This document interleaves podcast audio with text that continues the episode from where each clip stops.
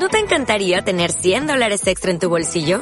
Haz que un experto bilingüe de TurboTax declare tus impuestos para el 31 de marzo y obtén 100 dólares de vuelta al instante.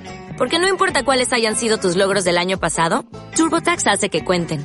Obtén 100 dólares de vuelta y tus impuestos con 100% de precisión. Solo con Intuit TurboTax. Debes declarar para el 31 de marzo. Crédito solo aplicable al costo de la presentación federal con TurboTax Full Service. Oferta sujeta a cambios o cancelación en cualquier momento.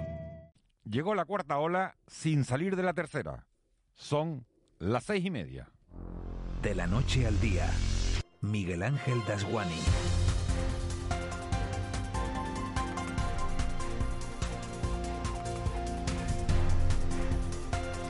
¿Qué tal? Buenos días. Canarias se despierta este martes 13, asumiendo que la cuarta ola de la pandemia ya está aquí y que se ha solapado con los rescoldos de la tercera. Ayer 234 nuevos contagios y dos fallecidos más en las islas y el único consuelo es que es la misma tendencia que en el resto de España, aunque con cifras más bajas y UCIs menos saturadas. Las alegrías del día fueron ver llegar un nuevo cargamento de vacunas, confirmar que sigue sin haber muertes en las residencias y descubrir cómo le vamos perdiendo el miedo a la de Oxford AstraZeneca. Al rechazo inicial se ha acabado imponiendo la sensatez y el raciocinio cuando nos llaman por teléfono para ir a pincharnos. Buenas noticias también para el grupo de 70 a 79, que esta semana empieza el proceso de inmunización. Para estas tres horas de radio que tenemos por delante les hemos preparado un menú de lo más variado, menú que incluye explicaciones del presidente de la FECAI, Mariano Hernández Zapatas, para saber cómo se puede abaratar el precio de los combustibles en las llamadas Islas Verdes y tiempo también para oír las reclamaciones de los médicos de atención primaria. Aseguran que juegan un papel muy importante a nivel asistencial y se quejan de que tanto esfuerzo y tanto sacrificio no se ve recompensado con unas condiciones laborales mínimamente decentes. Fernando Jiménez, de la Asociación de Médicos de Atención Primaria de Canarias, nos va a contar cuáles son esas carencias. Oiremos también al delegado sindical del CECIF en la Policía Local de Santa Cruz de Tenerife, Jesús Illada, que se queja de que se esté vacunando a otros sectores antes que a ellos, lo mismo que reclaman los veterinarios de Las Palmas. También hablaremos con su presidente, con Alejandro Suárez. Nuestro desayuno de este martes lo vamos a compartir con el presidente del colectivo que probablemente haya tenido más trabajo en el último año. Hablamos de los graduados sociales, asesoramiento laboral y fiscal al margen de otros mil trámites para empresas y trabajadores. Carlos Bencomo, vocal en el Comité Permanente a nivel nacional y presidente del Colegio de Santa Cruz de Tenerife, nos puede hacer una radiografía perfecta del final de año que nos espera. También de la propuesta de ayer del ministro Escribá sobre el pago de 12.000 euros por cada año que se retrase la edad de jubilación.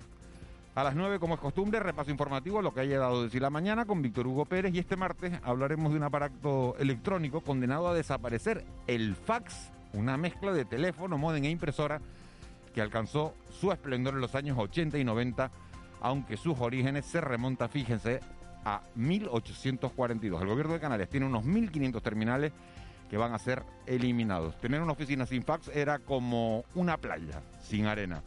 Pero los tiempos cambian y de todo eso nos va a hablar el director general de Telecomunicaciones, Víctor Melian. Todo eso, como decimos, es lo que va a ocurrir desde este justo instante hasta las nueve y media de la mañana con José Luis Molina, Moli en el control técnico, con Marlene Meneses en la redacción y Eva García en la producción. Tres horas de radio en directo, con los ojos bien abiertos para contarles cualquier noticia que ocurra. Sería un placer que nos acompañaran en este trayecto diario que nos lleva de la noche al día. Empezamos. De la noche al día, Miguel Ángel Dasguani. 6 y 33. Vamos con las noticias que marcan la crónica de este martes 13 de abril. Caja 7 te ofrece los titulares del día. Eva García, muy buenos días. Muy buenos días, Miguel Ángel. ¿Cómo amanece? Bien, con ganas de que la fecha no nos marque el día, por eso de martes, Martes 13. 13, ¿tú eres supersticiosa? Nah. No, No. no, puede irme mal cualquier otro día. Lo decía yo en la redacción. Digo, es que me ha ido mal no hasta... eres supersticiosa, pero tampoco eres positiva, ¿no? No, sí, sí, pero... Porque que- se puede irme mal cualquier otro día, puede irte bien, ¿no? También, pero que decía yo ayer en la redacción con los compañeros, digo, mira, hasta el día de tu cumpleaños, que se supone que es el día más bonito, a mí me han pasado cosas desagradables, entonces que no nos marque el calendario que sea hoy un mal día, al contrario. Tú te levantas con buenas vibraciones y con... Sí, luego ya lo que pase en el día ya te puedo fastidiar, pero levantarme Uf, con ganas. cuánta, cuánta positividad para, para empezar la jornada. Vamos a ver si conseguimos que remonte a lo largo del... Sí, porque las noticias no acompañan A lo tampoco. largo del programa, no, la verdad es que no, estábamos hablando tanto de la cuarta ola, que si llegaba, que si no llegaba, y al final resulta que ya estamos inmersos, lo ha confirmado Fernando Simón, en esa famosa, fatídica cuarta ola. Sí, ha confirmado Fernando Simón, el director del Centro de Coordinación de Alertas y Emergencias Sanitarias, que ya estamos en esa cuarta ola de la pandemia.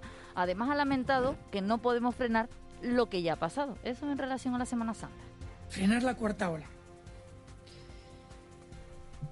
La transmisión que estamos viendo ahora y que vamos a ver en los próximos días, durante toda esta semana, es la transmisión que se produjo aproximadamente día arriba, día abajo, durante la Semana Santa.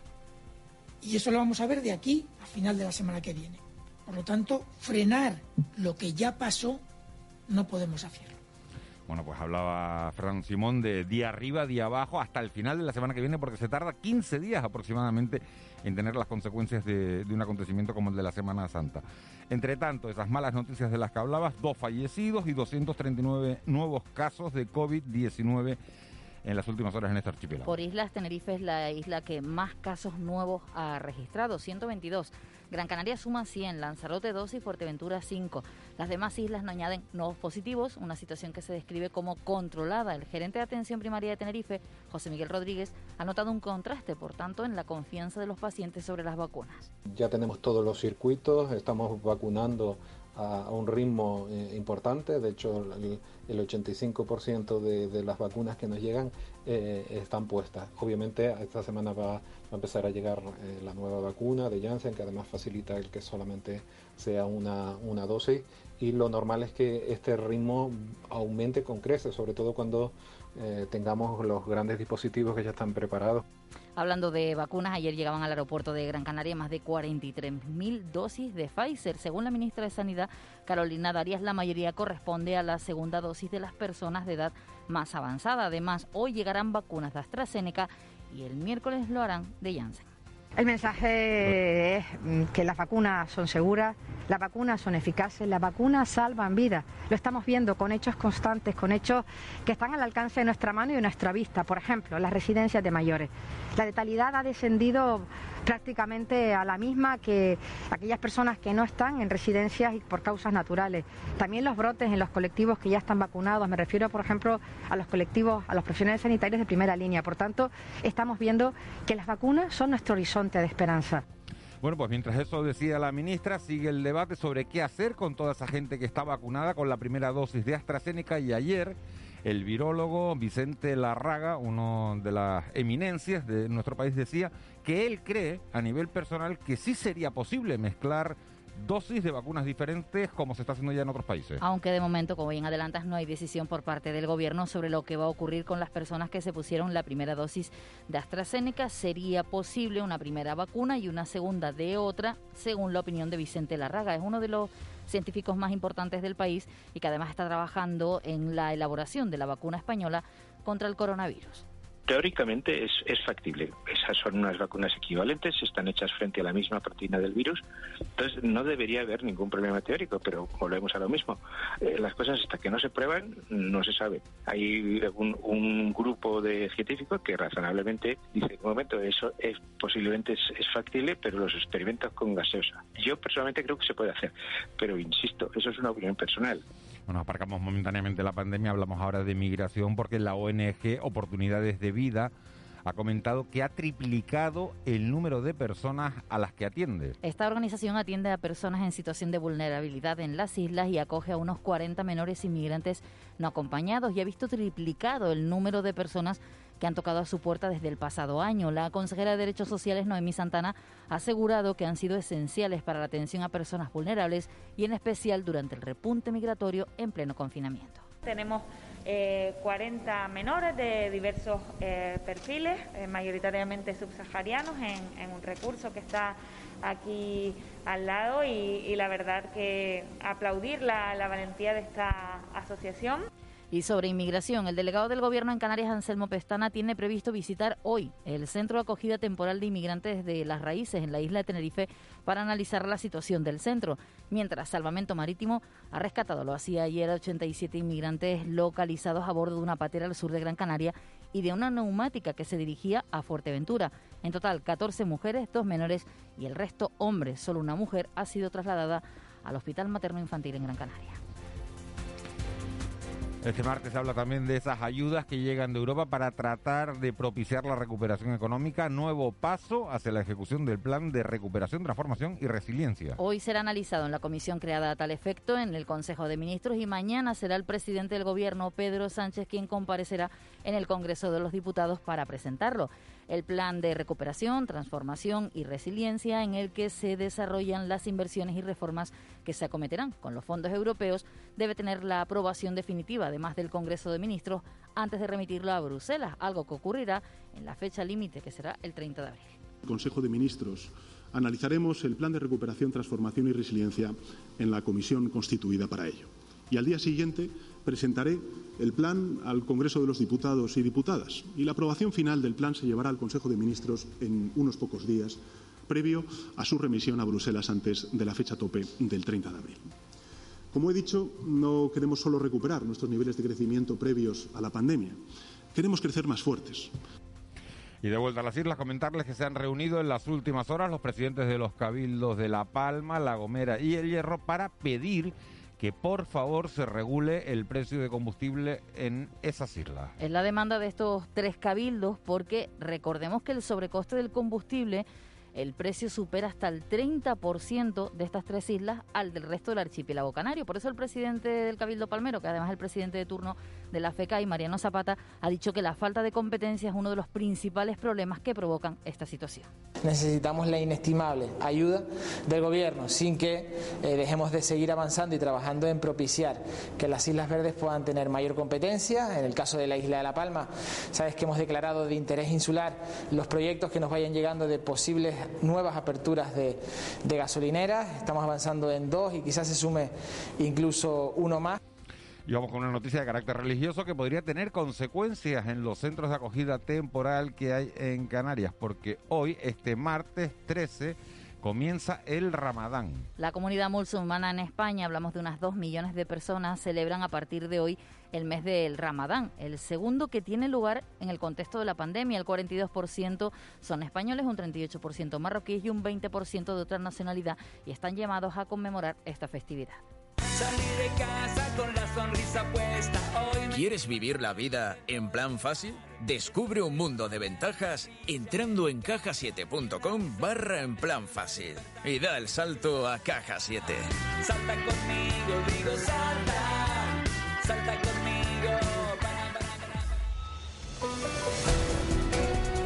6.42, tiempo ya para el deporte. El planeta fútbol, pendiente del partido de Champions París Saint Germain contra el Bayern de Múnich, partido de vuelta. Y aquí por casa, el Tenerife y Las Palmas preparando los enfrentamientos del próximo fin de semana. Han comenzado ya a entrenar. Y hay antes baloncesto, porque mañana juega el Herbalife que se enfrenta al Barça. Y esta tarde el Lenovo Tenerife, partidazo en el Wissing Center contra el Real Madrid. Simón Abreu, buenos días. Hola, buenos días Miguel Ángel. Arranca una nueva jornada de la Liga ACB, la 31, y para la que el Lenovo Tenerife ya se encuentra en Madrid, donde se enfrenta esta tarde al líder, al Real Madrid, en el Wissing Center. Los de Vidorreta buscan hoy la vigésimo cuarta victoria de la temporada y del partido. Nos habla el tinerfeño Sergio Rodríguez. Bueno, por supuesto el Madrid es un equipazo, no hace falta eh, recalcarlo y bueno, evidentemente aunque haya tenido pues bajas de jugadores, ya porque se hayan marchado o lesiones, eh, es un muy buen equipo que tiene muchas situaciones de, juego en las que pueden anotar, tiene mucho talento. Eh, vamos a tener que estar en un nivel muy alto y, muy concentrados para, para poder competir eh, hasta el final y, poder tener opciones. El choque a las 8 y cuarto. Hoy el Canarias y mañana el Herbalife Gran Canaria, que recibe al Barcelona en el Gran Canaria Arena. Los de Porfi se enfrentan al segundo clasificado con la intención de mantener sus posibilidades de playoff por el título. En fútbol, la Unión Deportiva Las Palmas comienza la semana de trabajo. A las 10 y media, la Ciudad Deportiva de Barranco Seco para recibir este próximo sábado a las 5 y cuarto al Málaga, en un partido en el que los amarillos esperan marcar una línea ascendente, como afirma el tinerfeño Michael Mesa. Pero vamos, estamos en una dinámica buena, el equipo cree en lo que hace, eh, tenemos una idea clara de, fútbol, creo que, que gusta, que, que, da puntos y que tenemos que seguir esta línea. Y el Club Deportivo Tenerife también comienza la semana de entrenamientos en la mañana de hoy pensando en el partido del domingo en Cartagena, en el Cartagonova. Encuentro para el que pierde al mediocentro madrileño Aitor Sanz por sanción. El futbolista vio en el choque del pasado viernes ante el Sporting de Gijón la quinta cartulina amarilla con la que ha completado el segundo ciclo de amonestaciones. Y en fútbol de tercera división, hoy se juega en el Salvador Ledesma el Vera Atlético Victoria a partir de las 7 de la tarde.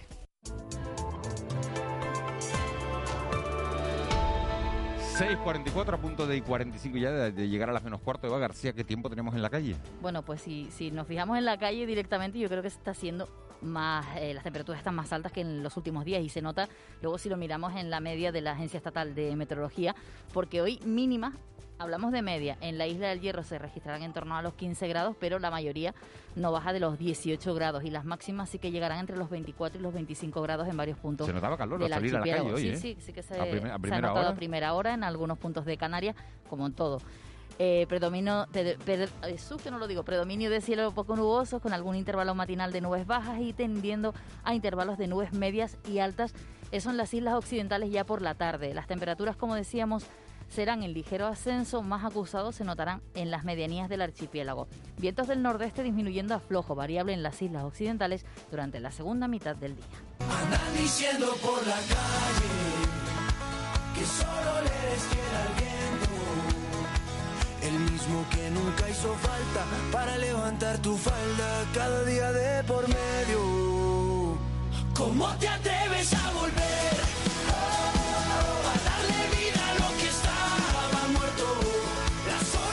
46. Marlene Meneso, buenos días. Buenos días, Miguel Ángel quién, ¿A quién quieres propiciarle el infarto hoy? A día, vamos a darle marcha, marcha a la vida.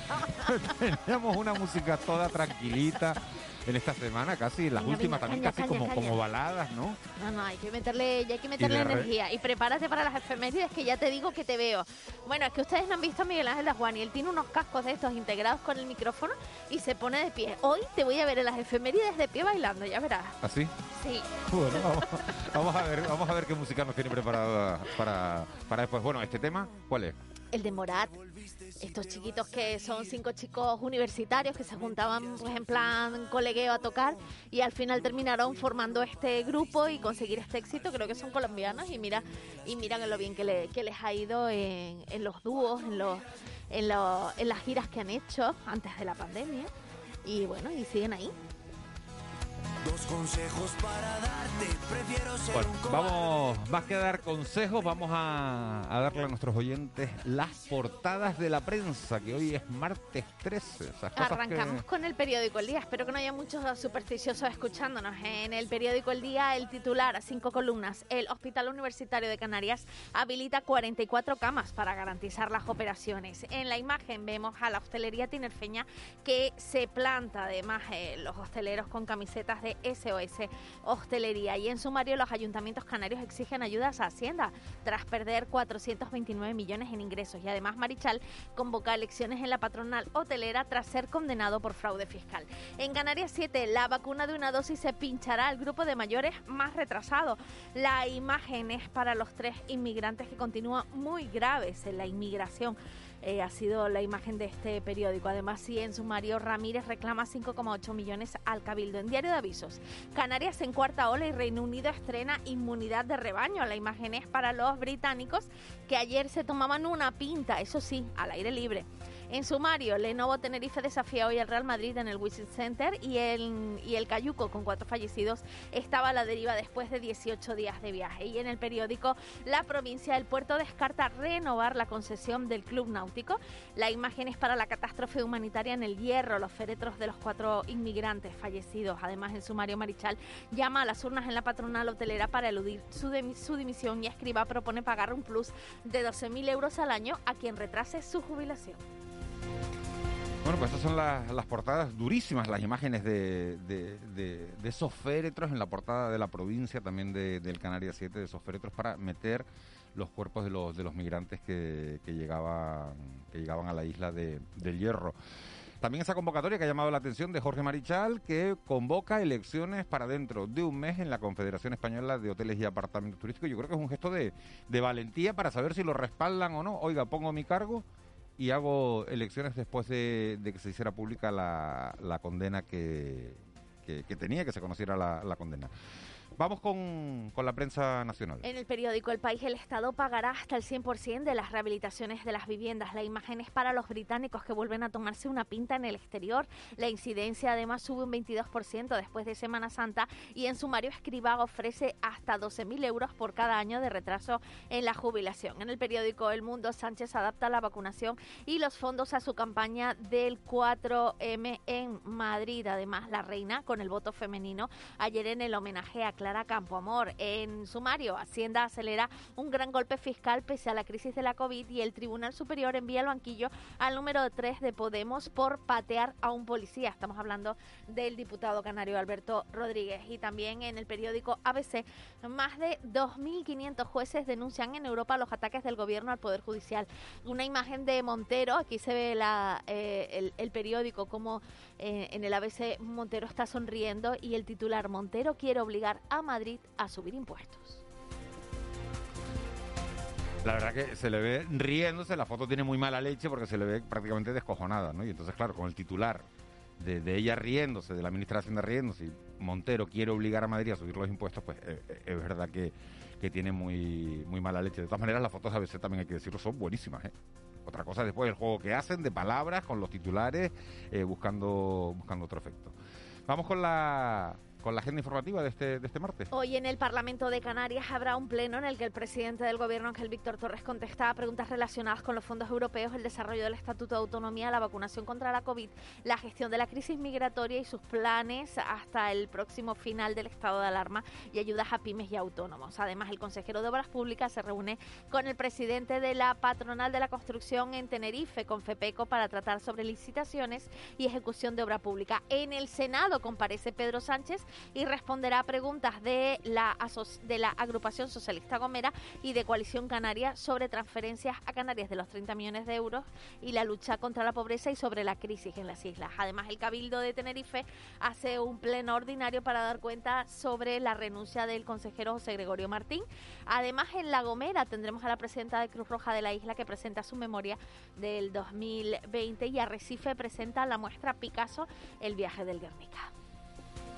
Bueno, pues ya lo sabe, en pleno del Parlamento, el delegado del gobierno que da explicaciones también sobre, sobre migración. Bueno, vamos a ver qué explicaciones da. Ayer estuvo en estos, en estos micrófonos de, de la noche al día y va a subir al centro de las raíces a ver qué nos cuenta Anselmo Pesana cuando, cuando vuelva de ahí.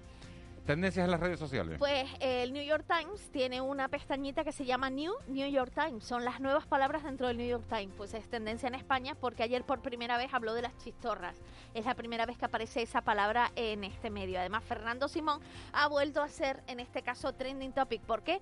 Porque Pedro Sánchez dijo en su gira por África que Madrid estaba falseando los datos de contagios y ayer eh, Fernando Simón le dio un zasca sin querer. En cuanto a si los datos que da la, Comunidad de Madrid son falsos o no, eh, a mí no me consta. Yo creo que son los datos con la misma calidad que cualquier otra comunidad autónoma. Ningún servicio de vigilancia en España, en ninguna comunidad autónoma, esté haciendo conscientemente ninguna falsificación de datos en absoluto. Bueno, pues estas son la, las palabras que dio Simón ayer en su rueda de prensa y ha sido aprovechado pues otra vez para hacer trending topic tanto Fernando Simón como Pedro Sánchez. ¿Cuántas veces habrá sido trending topic Fernando, Fernando, Fernando Simón?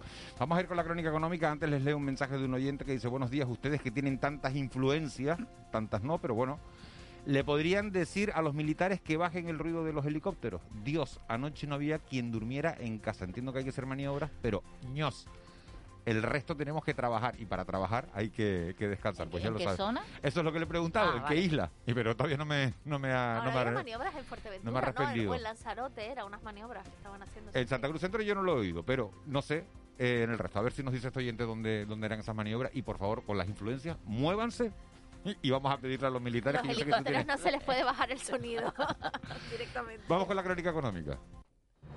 Economía en dos minutos. José Miguel González.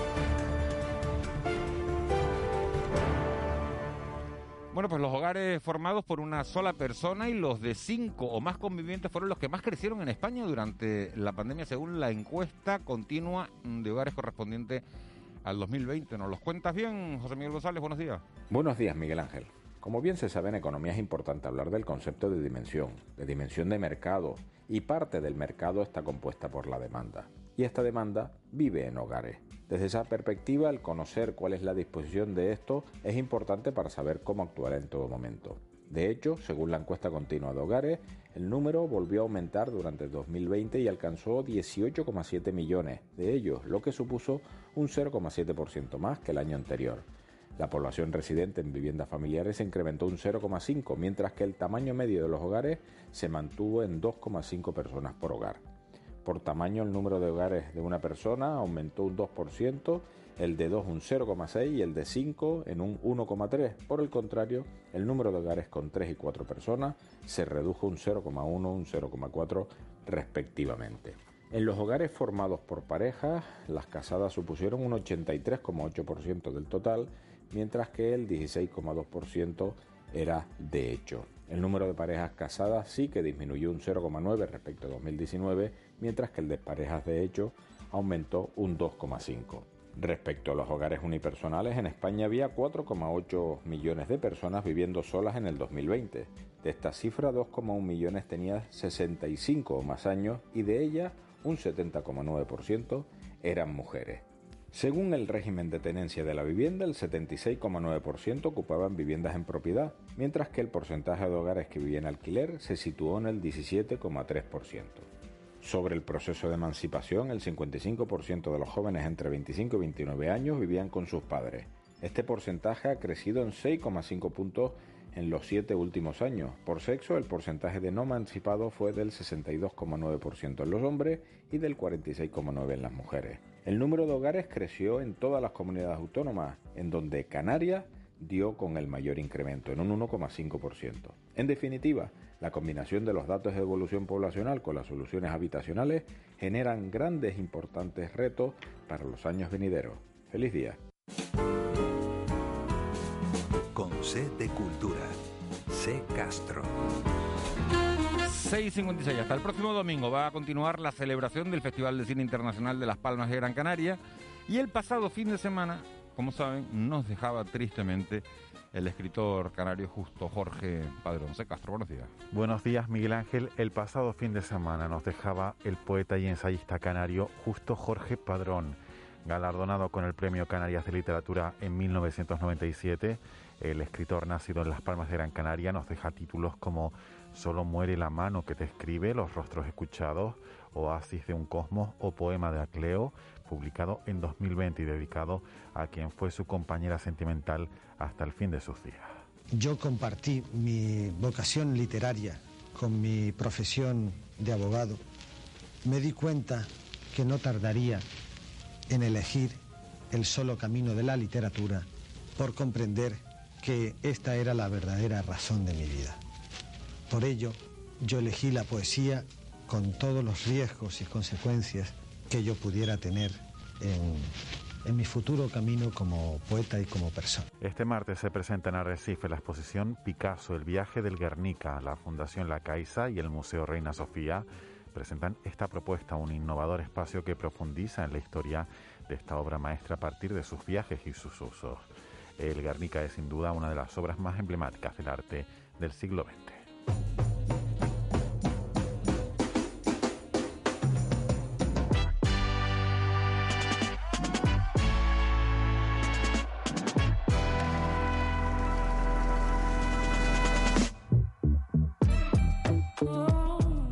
Y hasta el próximo domingo continúa celebrándose el Festival de Cine de las Palmas de Gran Canaria, no exento de la polémica. Por la capital Gran Canaria ya han pasado Fernando Trueba, Antonio de la Torre, Isaac Cuesta o Maribel Verbo.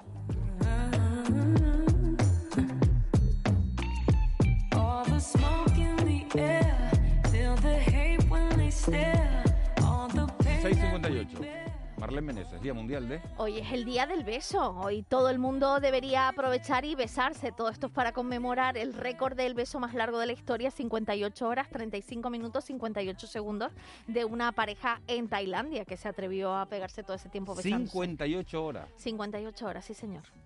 Además, desde, desde la época de la Biblia, Judas besaba a Jesús. En la antigua Persia era común que los hombres se besaran. Los celtas además consideraban hasta cierto punto medicinal el beso y en la época medieval era impuro besar a una doncella. Pero el beso puede comprarse con una droga natural ya que provoca en los individuos un incremento de la oxitoxina. Tal día como... incrementos de todo. Desde luego. Hoy es 13 de abril y en 1977 tuvimos un temporal terrible en Canarias que eh, provocó la precipitación de 350 mililitros de agua en el sureste de eh, Tenerife y provocó inundaciones durante varios días. Y hoy celebramos además el cumpleaños de esta grande que nos ha traído muchísima música a Canarias, Olga Tañón. Es mentiroso ese hombre, es mentiroso. Es mentiroso ese hombre, es mentiroso. Es mentiroso ese hombre.